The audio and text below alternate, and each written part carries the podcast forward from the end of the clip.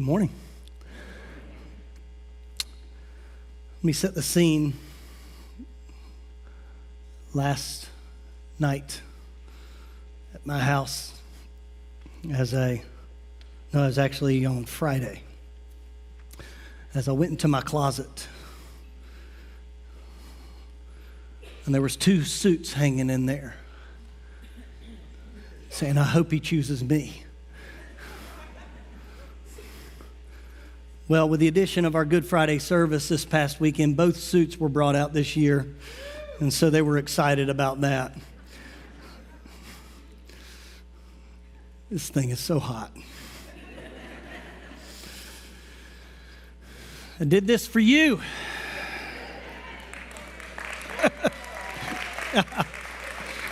oh, praise the Lord. All right. Next sermon in our series called One Life. We've gone through this series for the month of April. On Good Friday, it was one tree as we talked about the crucifixion. And before I begin today, I want to bring at least a little bit of a reminder for those that weren't able to be at that that Jesus, first of all, he decided when he was going to die. And he said, It is finished. And then the Bible says he breathed his last. And, and when he said, It is finished, that word actually means three different things. It means I pay, as in a debt. It means I complete or I finish, as in a military conquest. And it means I fulfill, as in a judgment. So in that mo- moment, Jesus said that word, said, It is finished. And in that moment, accomplished all three things. We had a debt of sin that had to be paid on our, our behalf. There was a military conquest because you had the kingdom of God against the kingdom of darkness that was complete in that moment on the death of the cross. And then you also had a personal judgment that was from the Father, as Scripture tells us that the wages of sin, the payment of sin, is death.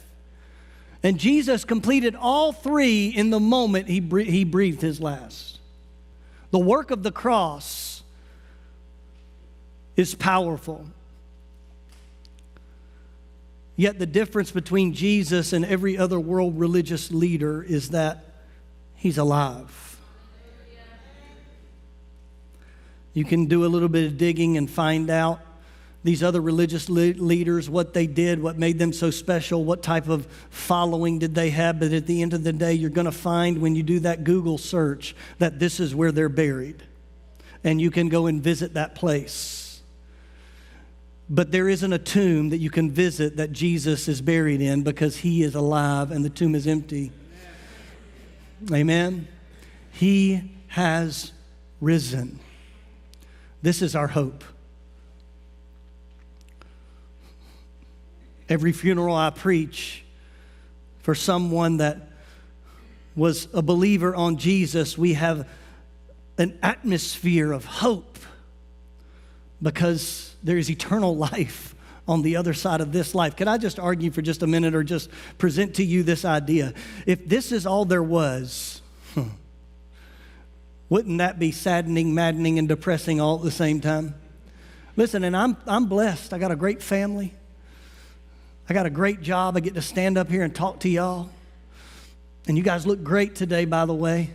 Thank you for going all out on Easter Sunday. Most of you.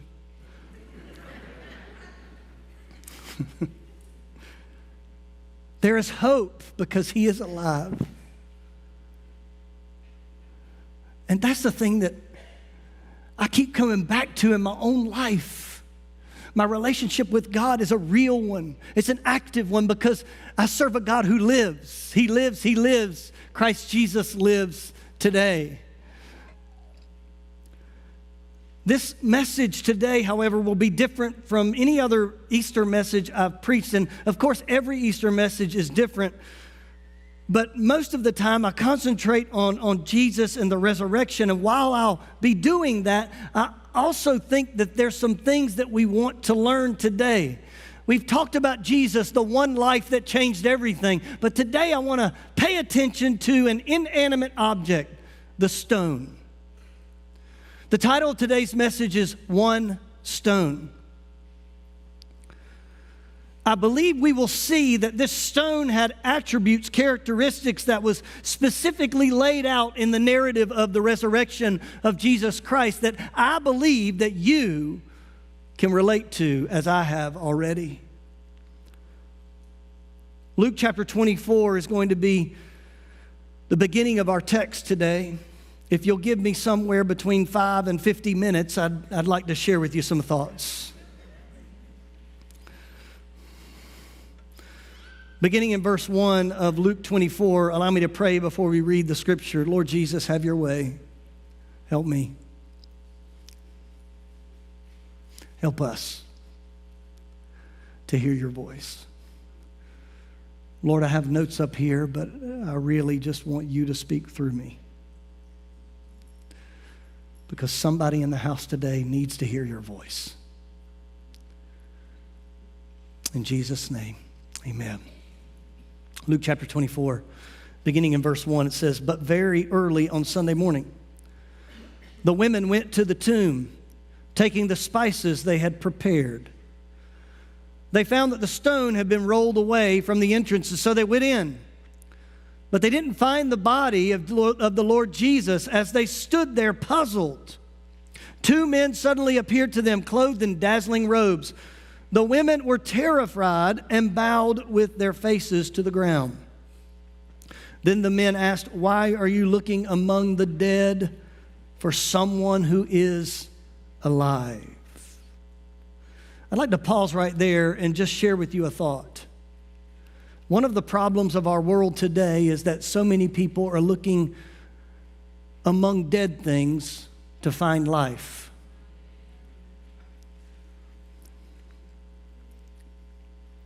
Verse 6 He isn't here, He is risen from the dead. Remember what he told you back in Galilee that the Son of Man must be betrayed into the hands of sinful men and be crucified, and that he would rise again on the third day. Then they remembered that he had said this. So they rushed back from the tomb and tell, to tell the 11 disciples and everyone else. Luke chapter 24, verse 1 through 12, gives us a, a, a, brief narrative, but all of the Gospels have the same account. Some Gospels highlight other things, and some highlight different elements of this story. So today I want to look at the stone. But before I get into it, what has happened is you had the crucifixion, you had the death upon the cross that happened at three o'clock in the afternoon, which, by the way, in the Old, uh, in the Old Testament and in the law, that temple sacrifices happened at that time at three o'clock in the afternoon. And isn't it interesting how Jesus chose to die at three o'clock in the afternoon? So Jesus died at three o'clock in the afternoon, and a rich man named Joseph of Arimathea asked for the body of Jesus. Typically, in crucifixion, they would just take the bodies and discard it because another way that crucifixion would insult the death of the person that was put to death is that they would not be buried, they would just be left to rot somewhere. However, Jesus was, being, was able to be taken down off of the cross by a man named Joseph who had a tomb. And in those days, a tomb was a carved out uh, area in a rock or in the side of a hill. And so Jesus was taken to the tomb. The Bible tells us that the stone was put in place. And in Matthew chapter 27, we learn why the stone had to be what it was. The first thing I notice about the stone is it was a sealed stone. A sealed stone. Matthew chapter 27, beginning in verse 62 we read The next day on the Sabbath, the leading priests and Pharisees went to see Pilate. They told him, Sir, we remember that uh, what that deceiver, they were talking about Jesus, once said while he was still alive. After three days, I will rise from the dead. So, re request, re request that you seal the tomb until the third day. This will prevent his disciples from coming and stealing his body and then telling everyone that he was raised from the dead. If that happens, we'll be worse off than we were at first. Pilate replied, Take guards and secure it the best you can. So they sealed the tomb and posted guards to protect it. The sealed stone. It jumped out at me because a seal in those days was a very important way to transact business or to make something official. The seal was something that could have been worn in a signet ring, is something that could have been held in a stamp. But at the end of the day, the seal represented the person behind the seal or the person who owned the seal. There's actually historical stories of seals being stolen, not the kind you see in SeaWorld, seals being stolen from a, another world leader and being uh, used for disinformation or false letters. So the seal of Pilate was placed upon the stone. So anyone that would go and break the seal was coming against Pilate, and that penalty would have been death. Now, the Pharisees knew this, and the Pharisees were religious. And we see Jesus constantly in his life and ministry coming against the Pharisees because their spirit of religion was one of legalism and one of rules and one of uh, uh heavy handedness. And so the Pharisees would constantly come against the people. You're not doing enough. God is still unhappy with you. But interestingly enough, there was a merger between religion and secularism.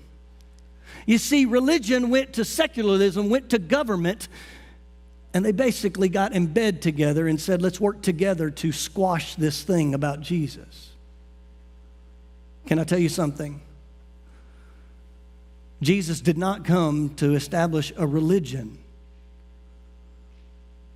It's quite the opposite, really. He came to seek and to save those that were lost. And religion sometimes will come together or come in line with government or world leaders or secularism, and they will come together in such a way that it pushes down the true body of Christ. Wasn't that long ago that churches all over the country were closed? And I want you to be cautious of what you put your faith in. Amen? This book is true cover to cover, but political leaders are not.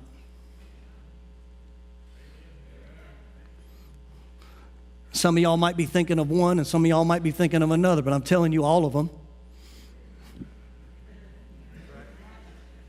I'm standing behind the pulpit and I'm telling you all of them.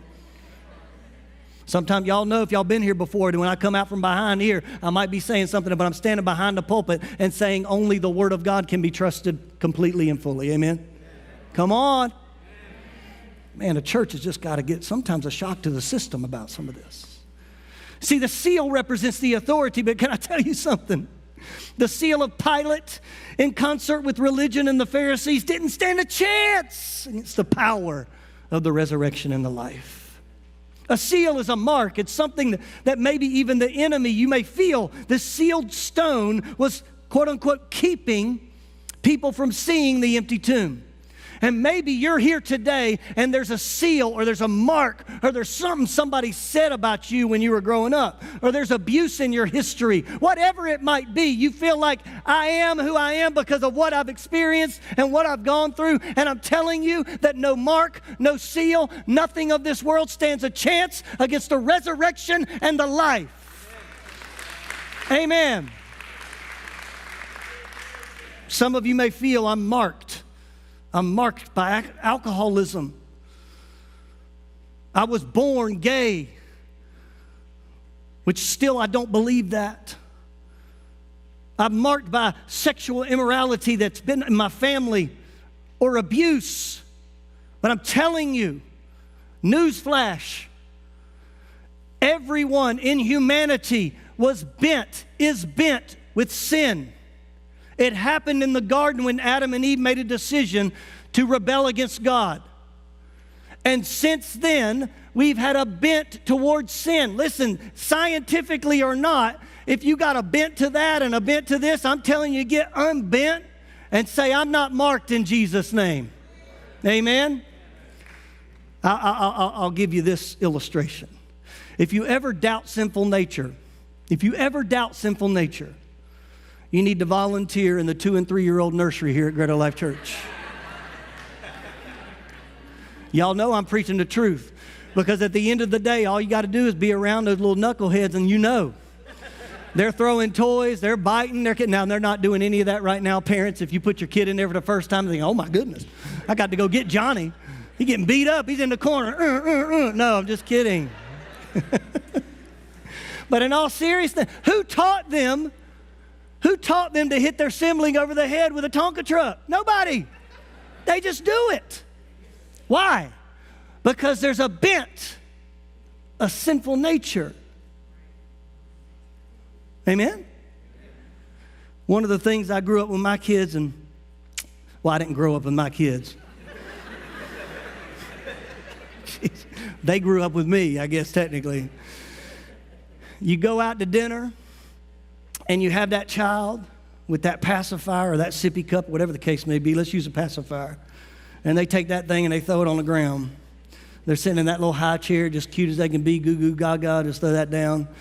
And with that first child, you know, you take that pacifier and you run to the restroom and you put that thing under warm water and you wash that thing off and you bring that back.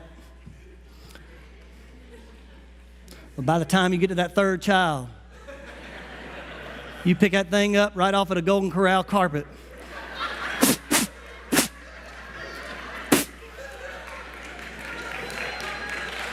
Listen, y'all only laughing because it's true. But at the end of the day, what is the matter with that child? What is the matter? I have bent over 25 times to get this pacifier, and as soon as I give it to you, it's a, right? I learned at a parenting class one day that you're not supposed to give it back to them every time. You're supposed to make them wait, but then they're screaming their heads off in the middle of the Golden Corral. Anyway, I'm off track. the point is, we're bent to sin. And I'm telling you, it's high time we stop using that as an excuse to be rebellious and sinful against God. Because the power of the Holy Spirit in you is as great as the power that raised Jesus from the dead, is what my Bible says. Amen.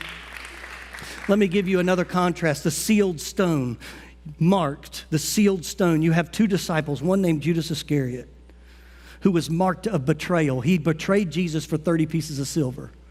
He betrayed Jesus for 30 pieces of silver and ultimately he accepted or he just he just lived with the mark. I'm a betrayer of Jesus. I'm going to and he committed suicide. He, he felt like he had done something that was unforgivable. Peter, on the other hand, betrayed Jesus three times. Judas betrayed Jesus once. You, you feel me? Peter betrayed Jesus three times, and the scripture says that when Peter betrayed Jesus the third time, Jesus walked by and looked at him, and he went out and wept bitterly. Point is this Peter said, I'm not marked. I'm going to go and get right with Jesus. And Jesus gave him that opportunity and found forgiveness. You may feel that you have gone too far and you have done too much and you have walked away from God and you have never had a good relationship with Him. I'm telling you right now, He is a God who forgives, He is a God who loves, He is God that unmarks you. Amen. Thank you for the two of you that clap and get everybody else going. I appreciate that. The second one is the guarded stone, Matthew chapter 28. Continuing on, reading in verse 4, we says, uh, the guarded stone. Early on Sunday morning, as the new day was dawning, Mary Magdalene and the other Mary went out to visit the tomb. Suddenly, there was a great earthquake, for an angel of the Lord came down from heaven, rolled aside the stone, and sat on it. His face shone like lightning, and his clothing was as white as snow. The guards shook with fear when they saw him, and they fell into a dead faint. The guarded stone. What does that mean to us today? The guarded stone, what I, what I think God wants us to see is that it, the guard basically speaks of us making a choice. The sealed stone is something that was done to us. The guarded stone or the guard is something that we've put up. The church has hurt me in the past, so I no longer want to be a part of it. People, people have talked down to me, and so I no longer want to open up to new relationships. You know, I've asked God for miracles in my life, and He didn't do it the way I wanted Him to do it, so I'm not going to ask Him for anything anymore. The guard that we put up, it could be shame, it could be stubbornness, it could be pride. You've heard me say many times that a little humility goes a long way in your relationship with God, acknowledging that you need Him. Sometimes it is we who limit the breakthrough by allowing those, these guards of shame, stubbornness, and pride to remain in place. You may be here today and you have this guard of proof that I won't believe it until God shows me something tangible or I experience something that, that, uh, that I can have no doubt. I'm telling you that it is faith, that is a choice, that we believe on Him by our own faith. There's a story, a parable that Jesus tell, told about a rich man and Lazarus. These are two men that died, and rich man, the rich man was on the judgment side of things, Sheol, it was called. And Lazarus was on the paradise side of things, and, and Jesus is using this as an illustration to say there was a chasm in between. And the rich man looked over at Lazarus and he said, Hey, please, I, I didn't realize that this was real. Could you please go and ask if they could send you up to tell my family? Because they don't believe either. Can you please go tell my family that they better start living right so they don't end up where I am? And the Bible tells us that the rich man was told that if they didn't believe with all the evidence that's already up there now, then they won't even believe if someone comes back from the dead and talks to them. So if you have a guard of proof that says, I won't believe it until I see something, I'm telling you right now, you're going to take that all the way to hell with you.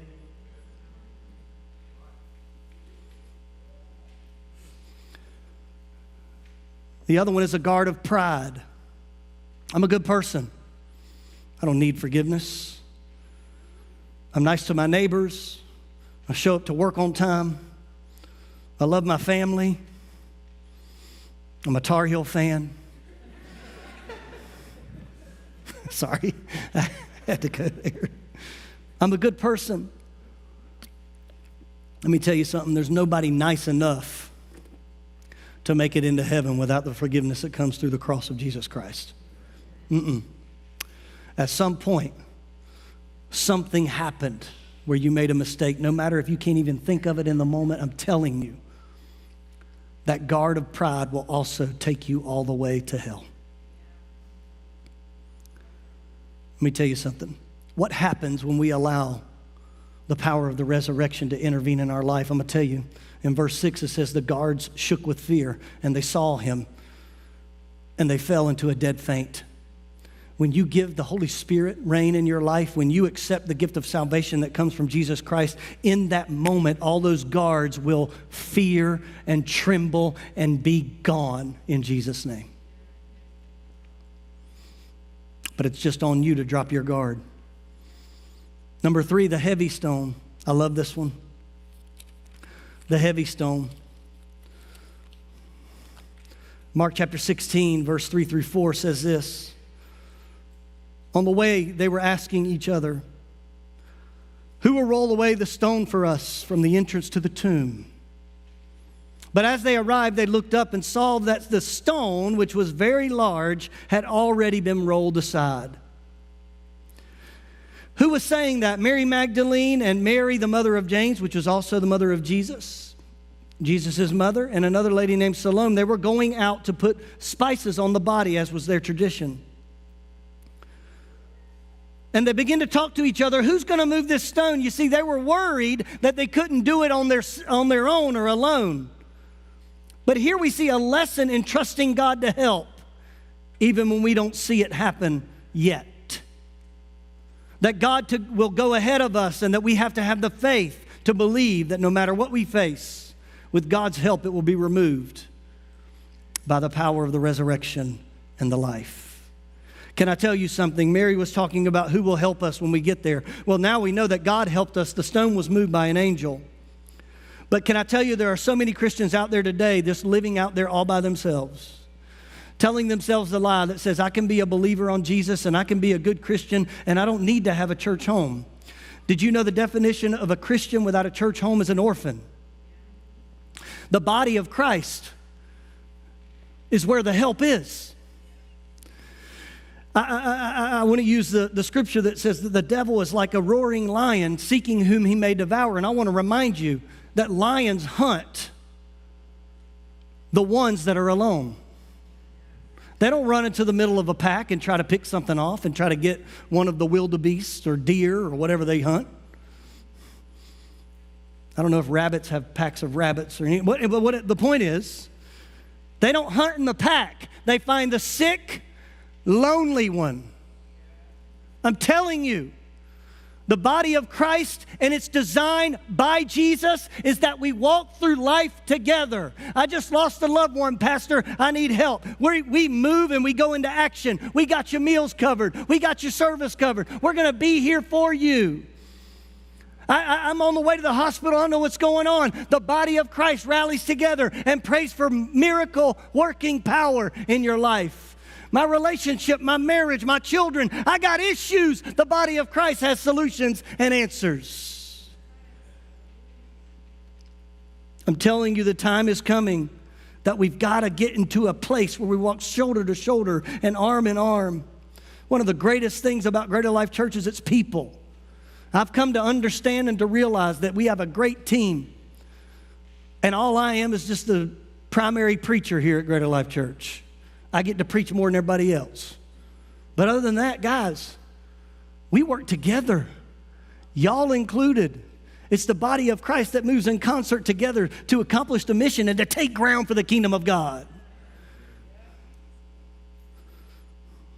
I'm thankful. The heavy stone, there's help to move it. You were never designed, nor were you equipped to move those types of obstacles on your own. I want to encourage you that God goes ahead of you. Somebody might be sitting, as a matter of fact, someone is sitting in here today and you've got something coming on Monday that you're really concerned about, and the Holy Spirit wants you to know God is going ahead of you. Be at peace. Be at peace. I know that's in Scripture, but someone in here needs to know that God knows where you are. He does go ahead of you. Mary would have never seen the stone removed if she sat at home and said, Well, we can't move it on our own. We might as well just stay home. You with me? Are you with me? You had to take the step of faith and see God's goodness. I've got Wes and some of the musicians coming out. There's an interesting word that I want you to consider as they're singing this song. This is going to be kind of a time of meditation and reflection, and you're just going to remain seated and just listen to the words of this song. But here, here's, here's what I want you to think about. In verse 12 of Luke 24, it says, They wondered what had happened. They went home again wondering what had happened. Consider for a moment the wonder of what happened over 2,000 years ago and how you and I now have access to eternal life through Jesus Christ. I also want to invite you, if you're here today and you want someone to pray with you about two things. Number one, you want to give your heart to Christ for the first time. You've never done that before. I want to invite you to do that. The prayer team is going to be available. They're going to be standing near the aisles, and all you have to do is move into the aisle. They'll come and, and grab you and ever so gently. I mean, they won't, but they, they, have a, they have a gift for you. They like to pray with you. If you'd like to give your heart to Christ today, or even if you say, you know what, it's been a while and I haven't been living for God, that call is for you as well. So, Lord Jesus, as we go into this music, into this song, may you help our hearts see your goodness as we think of the wonder of what had happened. In Jesus' name, amen.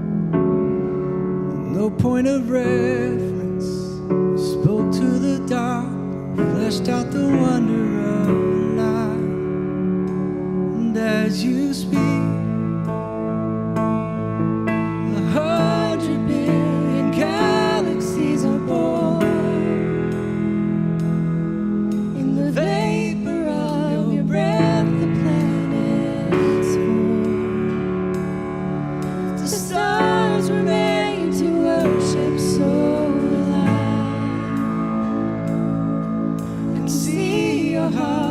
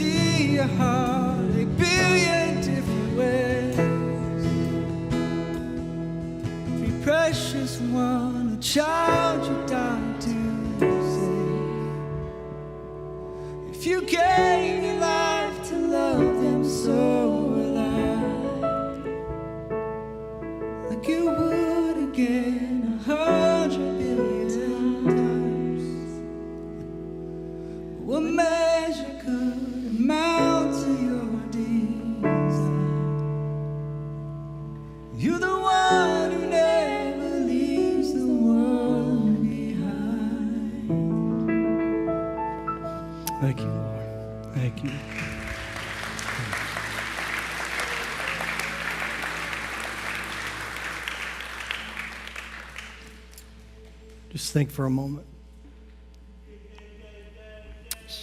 Every head bowed and every eye closed for just a moment.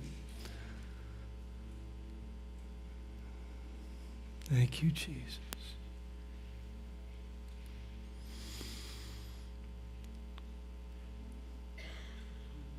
It gets me every time. The part of the song that says he would do it again and again for us. He suffered so much.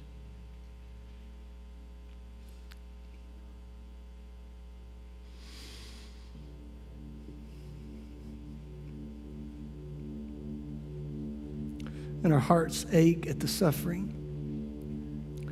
But can I tell you, his heart aches when we don't respond.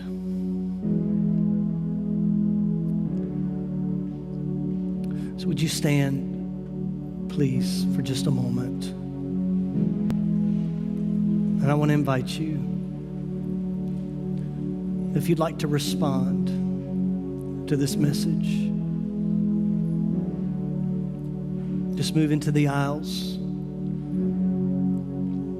Don't wait, I won't wait long. The prayer team would be happy to pray with you.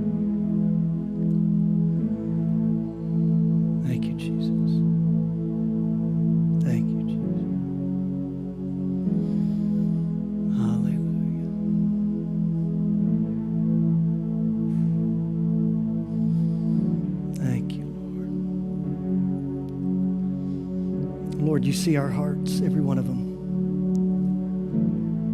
I pray.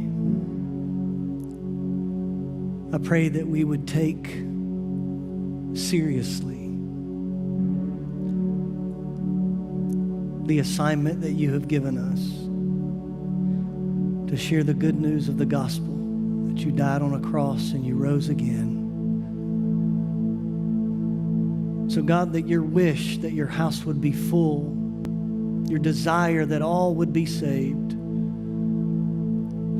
Lord, that we would have a part in bringing that about, reaching one more each day by leading the following of the by leading the Holy Spirit, by following the Holy Spirit, Lord. And now, God, on this Easter Sunday, as we've celebrated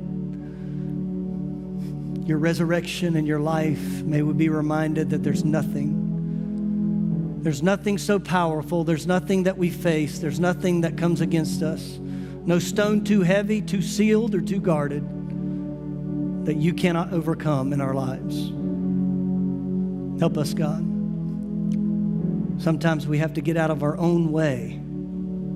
Help us, Lord, to invite you in to help us walk this out.